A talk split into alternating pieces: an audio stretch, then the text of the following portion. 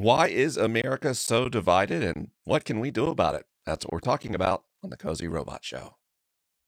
The Cozy Robot Show. Well, hi, Cozy Robots. I'm Mike McHargue, and this is a show about empathetic skepticism. Empathetic because our feelings matter, and understanding the feelings of other people matters too. When we understand all feelings are valid, every person's feelings are valid every time, we can relate to each other more easily and create a world we'd all like to live in together. And skepticism because our feelings and our thoughts are often manipulated by media powers, by social movements, oh gosh, even by advertisers. And skepticism helps us step back and think critically about the information that we see all around us in the world. And finally, because it's so much in the news and I've gotten so many questions about it, I do want to let you know that they have announced the the first efficacy numbers for a COVID-19. This one coming from Pfizer showing that in preliminary interim results their COVID-19 vaccine is about 90% effective, which is a fantastic data point. But it's going to be some time until that actually has any impact on our lives. So this is this is light over the horizon. But for now, the most important thing is to continue to socially distance, wash your hands, uh, and take other guidelines as necessary to keep yourself safe and people in your life safe as well. But tonight's show is not about COVID 19. Tonight's show is about the 2020 U.S. presidential election and the backdrop to that, which is the fact that the United States is an incredibly divided country because, as I record this, ballots are still being counted and they should all be counted. It doesn't matter who's ahead or behind in a given state in any race, all ballots should be counted. When we talk about being manipulated, the word illegal ballot is one of those manipulating terms that doesn't actually mean anything significant. It's designed to cause us to have doubts where we should not have any. But ballots are still being counted, and they should all be counted. Whether that means my candidate wins or loses, all ballots should be counted. That's a foundational premise in any democracy. And the race has been called. And it, since the race has been called via media projections, I want to say something explicit. The media can't and should not choose who wins presidential elections, right?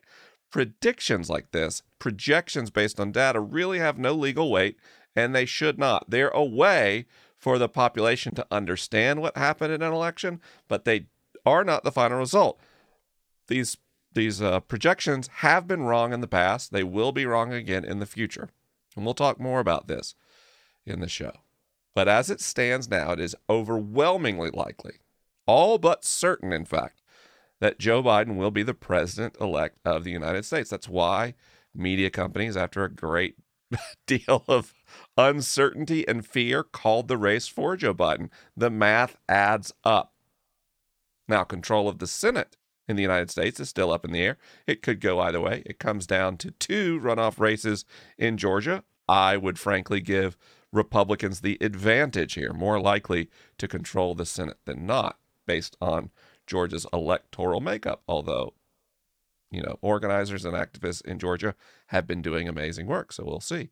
The House of Representatives it's going to remain under Democratic control. That's a projection. That is uh, now less of a projection and more. Enough races have all their ballots in that we're sure. But we also know that the Democratic margin of control in the House is going to be diminished and perhaps significantly so. State houses, state legislatures, you know, they're projected to be basically unchanged, very different than what we expected before the race, offering Republicans a nationwide advantage in this critical year of redistricting. And then ballot propositions were all over the map. You know, voters went both for Donald Trump in Florida and for an increased minimum wage. While voters in my state of California voted for Joe Biden, yes, but against affirmative action and state resources. So, the state I come from, Florida, voted for Trump and an increased minimum wage, a conservative, frankly, nationalist president, and a, a very progressive policy point, while supposedly progressive voters in California voted for Joe Biden in record numbers. But against affirmative action, one of the most basic notions that progressives hold dear. Isn't that interesting? Well, narratives are starting to form based on vote totals and exit polls and the data we have. And I would just caution you to hold these loosely. I'm actually not going to start forming narratives about 2020 in this series. So I encourage you, no matter what pundit, no matter what pollster is telling you based on the narratives from the data, understand the data we have is preliminary at best. And understanding how to weigh the data based on the way the pandemic caused a massive shift away from in person voting and toward absentee and mail in voting, that's still being worked out. We may never have a totally firm grasp on what happened in 2020. Now, with that said, these narratives and projections, well, they are important. When uh, statisticians look at a combination of what votes are in, what votes are left to count, the ratio of ballots in different geographic areas, and their exit polling, they can build models that give them a high degree of certainty about which way a race will go when all the ballots are counted. And historically, by norm and not by law, when a race is definitively called by the media, the losing candidate often concedes which basically accelerates the process of transferring their office to the victor if they're the incumbent.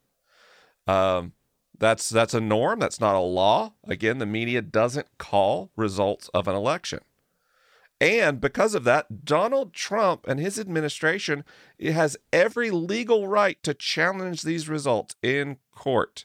Every legal right. Now, if Donald Trump uh, were to empower his Justice Department uh, to act in partisan ways, that would be beyond his rights.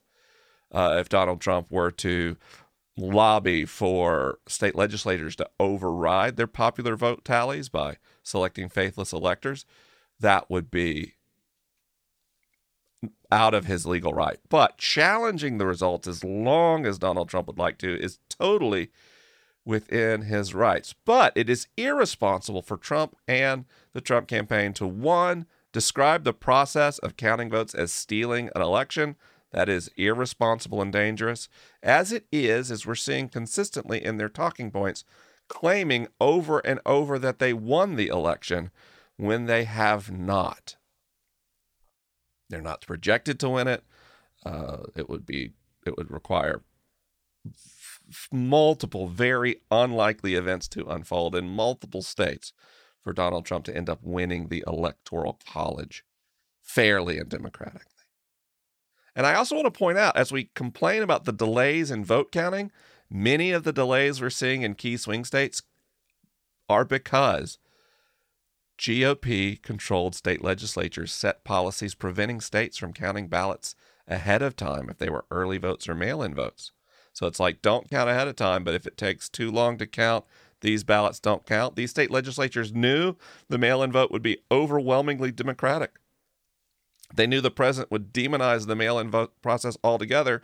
And so this appears to be a strategy to intentionally discount Democratic votes. Friends, that is voter suppression. That's dangerous because the pandemic changed everything. More people should have mail in voted than they did as we can see by our exploding case counts and our rising hospitalizations and deaths. But all that said, here is where we must begin together tonight. As I record this, over 76 million people cast their vote for Joe Biden to be the president of the United States and Kamala Harris to be the vice president, the first woman and the first person of color to hold that office. 76 million people. No presidential ticket has ever received that many votes. And over 71 million people voted for Donald Trump for president and Mike Mike Pence for vice president. 71 million. That would have won any prior electoral race. Good news, we had record turnout. Bad news for those of us who think that Donald Trump is a dangerous white nationalist, a stoker of racist tensions, a, a stoker of uh, sexism. There was no stunning repudiation of his policies. 71 million people looked at the four year legacy of Donald Trump and says, four more years. So, no matter what other stories we begin to tell about this election, and the parties are fighting amongst themselves and with each other about what's the right strategy to win races in this country. We have to understand that our country is on the verge of being ungovernable. We view each other with fear and suspicion. But this is important, friends. We still have common interests, all of us.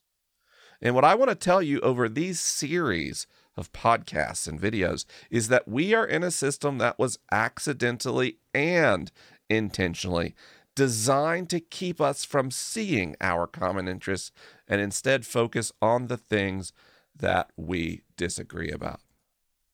Because perhaps the most key insight of all for me is this every state in the United States is a purple state. The maps where we see red states and blue states are not accurate. When contributing to the popular vote and not the electoral college, the state of California is usually in the top three states for Republicans. The opposite is true for Texas. One of the highest amounts of popular vote contributions for Democrats comes from the state of Texas. There is no state in the country that is red or blue. It doesn't exist. It's a myth created by our system and the math that undergirds it. So, why do we keep having these red versus blue Super Bowls? Where it's like there's only two options, there's only two kind of states, and which kind of state are you going to be? That erases the nuance of what is actually happening in our country. I live in one of the most liberal cities in the United States, in Los Angeles, and there are millions and millions and millions of Republicans here. Trump got millions of votes in Los Angeles County. So, we're going to talk about several things in this little series, but the first one I'd like to talk with you about is the Electoral College, how we got here. We cannot understand how we got here without understanding the history of this particular institution. And what I'm about to say is bitter medicine. It's going to be hard to hear. But America was not designed to be an inclusive democracy. It just wasn't. Our founders wanted representation for white landowners that was more extensive than they had under a monarchy, especially being colonists in the colony of a monarchist state. And if you look at who those 13 colonies were, you would recognize the names. They're states today, but if you look at a map, the borders don't look anything like those states look today. It was a very different country. And those colonies and the founders of this nation who lived among them were split on a lot of things. But the most divisive issue of their day was, in fact, the issue of slavery. This is just historical fact. And the Electoral College is part of this complex legacy of 13 colonies trying to do an experiment in self governance. And we'll talk more about that in a moment. But first, I'd like to tell you about our sponsors. The Cozy Robot Show would be impossible without the generous support of our sponsors. And we've got a brand new one today. That's NordVPN. You know, I have a background, believe it or not, in information technology and digital security practices. And I am paranoid because the internet is a dangerous place. Not only are there hackers and bad actor- actors who want to get your personal data, who want to blackmail you, who want to put ransomware on your computer, but there's also advertising companies that are absolutely creepy in the degree to which they will monitor you to give you a freaky personalized ad, and I don't trust either of those groups. So I always use a personal VPN to increase my security on the internet, especially when I'm traveling. And NordVPN is simply one of the best VPN providers in the world. They've got over 5,000 servers in over 59 countries. They can let you unlock Netflix no matter where you're traveling. They've got a CyberSec suite that acts as an ad blocker, and they create a faster connection with their proprietary technology, NordLynx. They don't do any data logging that's really important. And they allow up to six simultaneous connections from whatever kind of device you may have, including Windows, Mac OS, Linux, iOS, and Android, offering unlimited bandwidth, including support for P2P sharing applications. NordVPN is a wonderful service trusted by millions. And you can get 60% off NordVPN today. That's only 371 a month. Plus, you get an additional month free by going to nordvpn.com slash cozyrobot, or you can just use the coupon code cozyrobot. Now, pay attention.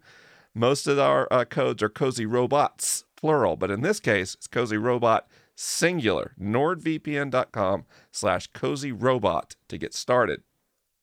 Our other sponsor this week is my beloved friends over at BetterHelp. This is an online counseling service used by each and every member of my family today. We are four of over 1 million people who've signed up to use the easiest and most convenient way to get mental health support. BetterHelp connects you with licensed professional counselors with specializations in anxiety, stress, depression, sleeping, relationships, trauma, anger, family conflicts, self esteem, grief, LGBT matters, whatever you're facing, they have a counselor who's specialized in working with you to work through it. It's perfectly adapted for this era of social distancing because you connect with your your counselor in a convenient and private way via text, chat, video calls, phone calls, whatever you prefer. They help you find a therapist. That's maybe my favorite part. You fill out a questionnaire, and the experts there will find a counselor that fits your needs. And if there's not a fit, they'll help you find a new counselor for no additional charge. So you can get 10% off your first month by visiting betterhelp.com slash cozyrobots. That's betterhelp.com slash cozyrobots.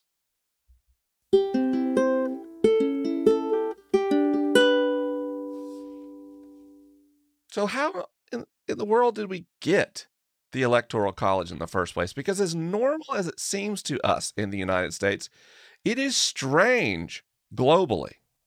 You know, every other democracy in the world that elects directly their uh, chief executive, they do it by the popular vote. Or, you know, in some parliamentary democracies, whoever gets the most votes in the parliament, whatever party holds the parliament, then appoints a prime minister. Nobody else has this weird single use electoral body. And let's be real the, the president of the United States is an abnormally powerful chief executive. Most countries' presidents or prime ministers have many more constraints on their power and authority. So, why is it we've created both an extremely powerful chief executive that's getting more powerful over time, who's elected via the Electoral College? Well, believe it or not, one of the most controversial issues back in 1787 at the Constitutional Convention was how on earth to elect the president. No one had had a president before. It was a new office and elected chief executive. Pretty wild. They didn't know how to do it and they had no template to work off. At the time, no country directly elected their chief executive. Some of the founders wanted Congress to pick the president, being distrustful of the voting populace. But others thought, you know, if we let the Congress pick the president, there's going to be a chummy and potentially corrupt partnership between the president and the Congress that might subvert the will of the people. But others thought, and this is true, the electorate couldn't be trusted to pick the, inf- the president because they didn't have enough information. Remember, for them, the electorate was white landowning men. so already most people in America were excluded from the process, but even among those people, many of the founders didn't trust that group to vote for the president. They feared, and this is a, a direct quote, a Democratic mob.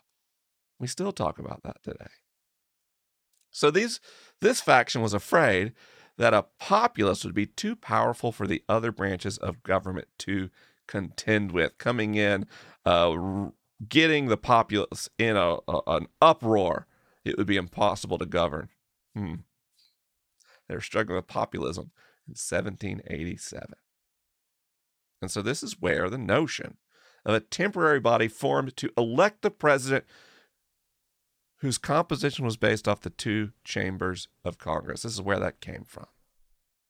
And as they started to lay out an electoral college and figure out how representation would work in the Congress, the conflict between the northern and southern states began immediately because the northern colonies wanted only free people to be able to vote and only free people to count towards representation in Congress.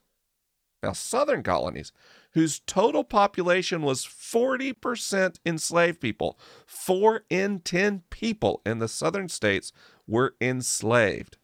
So they wanted all people to count towards representation, including enslaved people, but they only wanted free people to be able to vote. Now, make no mistake here. We have a lot of mythology about the founders of this nation. We tend to revere them. And they did a lot of things well. But we delude ourselves when we deny that the founders of the United States understood that slavery was morally wrong.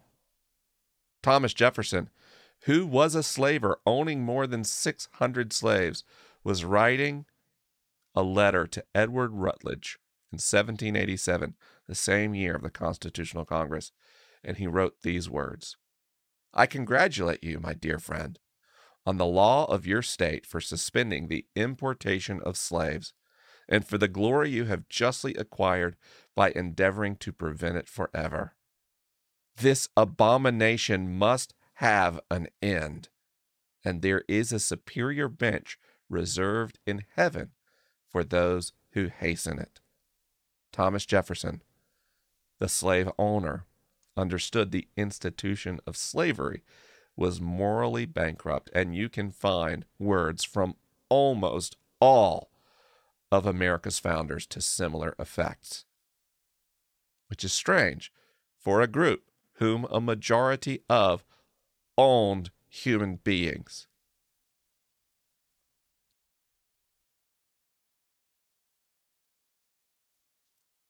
There's no way around it.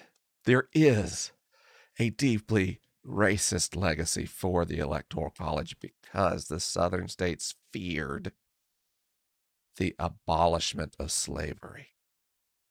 They thought it would be economically ruinous to them.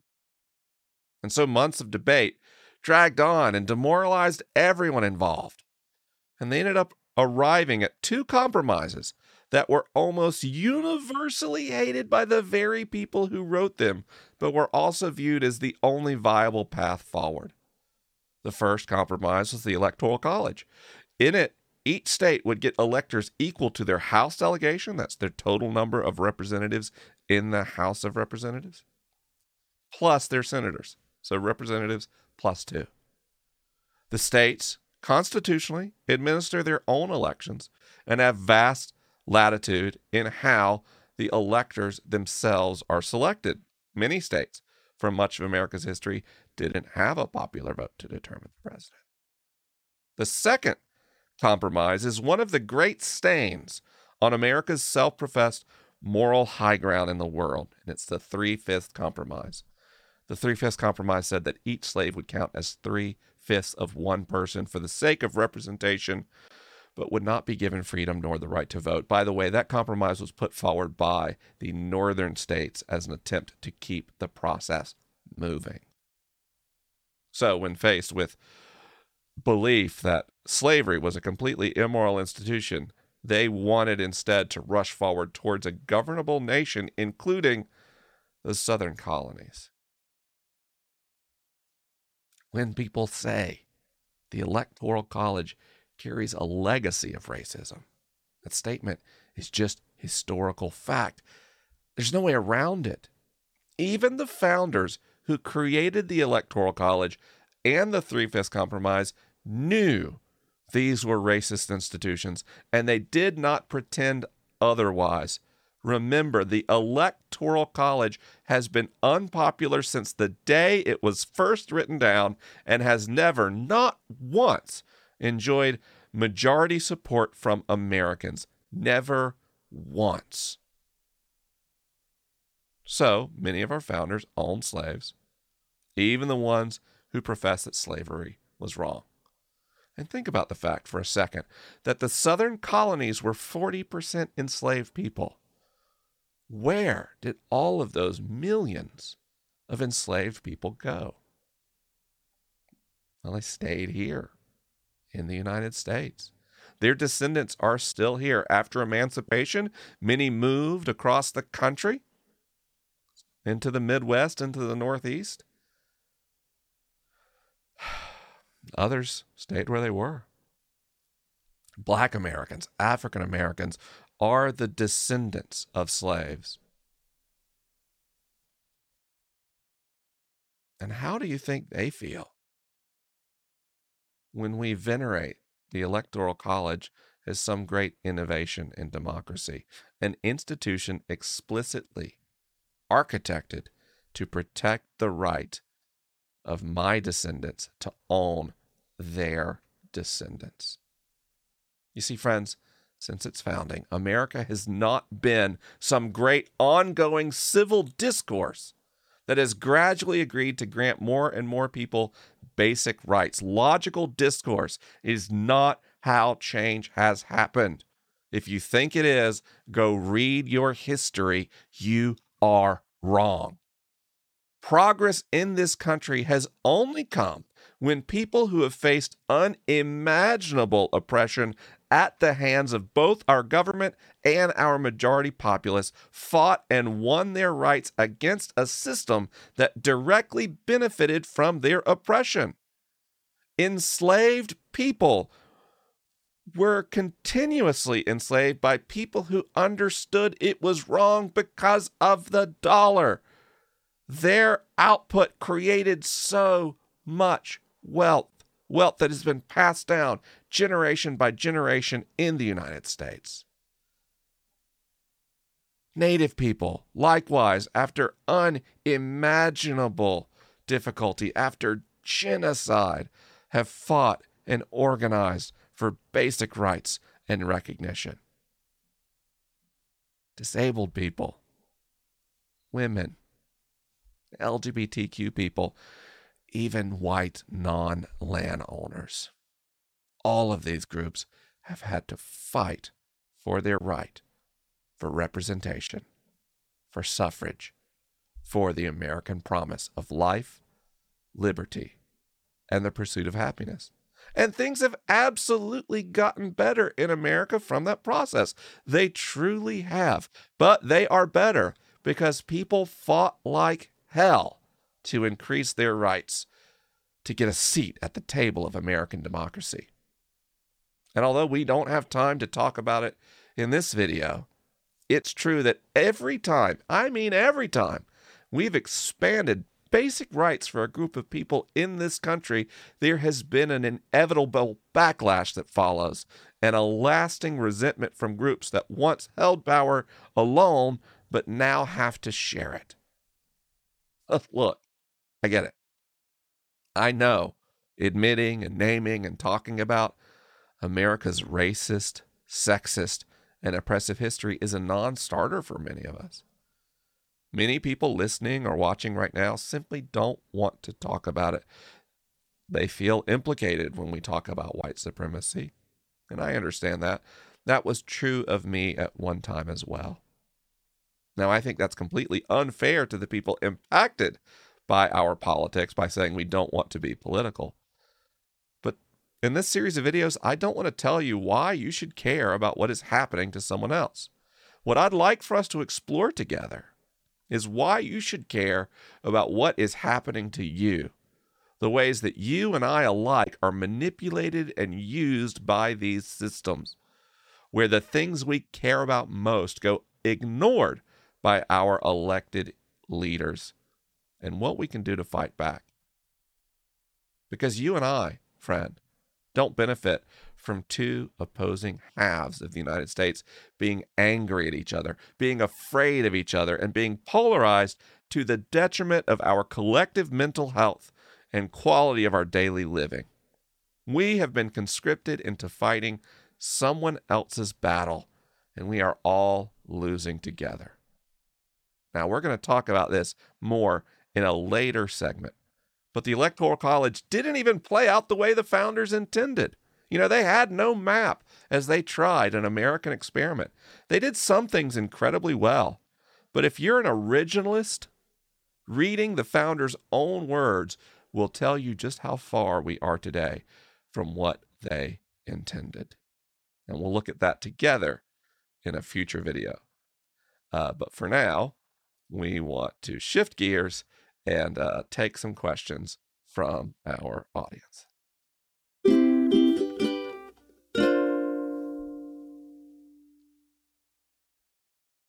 All right, so as we were recording, we got some questions coming in from the audience. Uh, Colby Knight Comedy asks Hey, Mike, what specifically would need to happen for the Electoral College to be changed or abolished in the first place?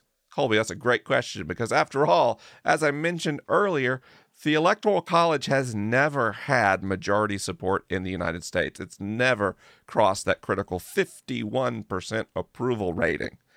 Uh, if it were a political party or a president, it uh, its its career prospects would be really bad. so, how's it stick around? Well, the Electoral College is actually enshrined in the Constitution. Ooh, so that's a big lift. How do we get rid or change things that are in the Constitution themselves? We can't pass a law because if we pass a law that is unconstitutional, the Supreme Court will throw it out rightfully so in our legal system. So that would mean we would need to instead amend the Constitution. And amending the Constitution is a big deal. I don't actually think you could pass a constitutional amendment about literally anything today. Here's why you've not only got to pass both houses of Congress with veto proof majorities, you also have to get a majority of voters in three quarters of U.S. states to also ratify that amendment. That's an incredibly high bar, which means if we want to do it properly, uh, we would need years and years and years and years of advocacy in a bipartisan way to get people to understand why the Electoral College is bad. And right now, a lot of Republicans like the Electoral College because it allows them to lose the popular vote and win the presidency. And I would remind you, if you're a Republican, you're like, well, right now the Electoral College protects us. That has not always been true. What states are swing states change? Population distributions change. Don't forget that Ronald Reagan came from California. There can come a day when the Electoral College hurts your party instead of benefiting it. But setting that aside, I just don't think we're anywhere near being able to amend the Constitution uh, to deal, you know, with the electoral college. So instead, there's something called the National Popular Vote Compact that states join on a state by state basis, and it says basically this: once enough states join this compact, that the total compact has 270 or more electoral college votes, we will all give our electoral votes to the winner of the national popular vote. It would bypass the electoral college by creating a state compact now, that one also might be legally tricky. States are given the right to decide how their electors are uh, apportioned, but this could be challenged on the basis of effectively trying to undermine a constitutional mechanism. So it could go either way in the courts. Uh, but we we're kind of we need more states to join it anyway. There's a lot of blue states and a few swing states. We need more swing states and some red states to get that vote compact up to 270. At which point we can find out if it would work or not. But the Electoral College is hard to get rid of, Colby, because it is so deeply embedded in our Constitution and our existing process. Great question. Thank you. Uh, let's see. We got a question here from Terry Mullen who says, Can psychology help us move things like this along faster? I'm interested in defunding the police, but everyone thinks I'm a crazy radical. Well, you know, when we look at uh, public opinion, uh, public opinion towards Black Lives Matter, uh, really, really, really improved dramatically this year as we saw all the police brutality. Uh, but defunding the police remains a very unpopular notion overall with American voters. But we get too focused on national moves, too focused on the presidency in this country because most of the things that impact your life policy wise happen at the local and state level, not the federal level. So, if you care about criminal justice reform and police behaviors, you should be following the races for your state's attorney general, for district attorneys, for judges, for sheriffs, for city councils, anywhere. You need to learn about your local city government and figure out who has administrative and legislative authority over the police force and the sheriff's office. And then you need to get involved in the primary election cycle. Primary voters in local elections have incredible power. Uh, right here in Glendale, California, where I vote, I had conversations with so many uh, people on the ballot, and I had it by picking up the phone and calling them, and they answered, and we talked one on one, and I asked them about policies, and I told them what was important to me, and I let them know the things I would be holding them accountable for. And I personally lobby friends and family who live in the area about who said what when I called them. Try to create voter guides. I, I am very active in local politics. I am more active in local politics than I am at any other political level because I do care about radical police and criminal justice reform. And that starts at home. And so the psychology there if if defund the police triggers people, don't say it. Just say, do you think it's fair the rate at which black Americans are incarcerated versus white Americans? Do you think it's fair the number of police involved shootings that happen with black Americans versus white Americans? People will say no. Most people. Some people will have a lot of excuses, but most people will say no. And so then we talk about candidates who will help or who won't and why, right? By focusing local, that increases the amount of control we not only feel, the amount of control and influence that we actually have. What a great question, Terry. Thank you.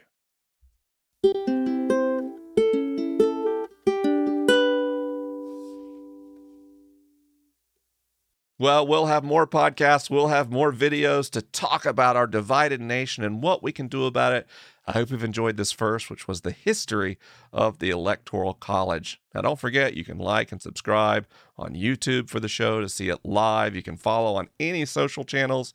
Um, and of course, you can always listen on Apple Podcasts or Spotify, which the data tells us is what most of you are doing today. Although more and more people every week are joining us for the video format of the show. And of course, a shout out if you'd like to be a part of our after parties, you can do that by visiting cozyrobots.com.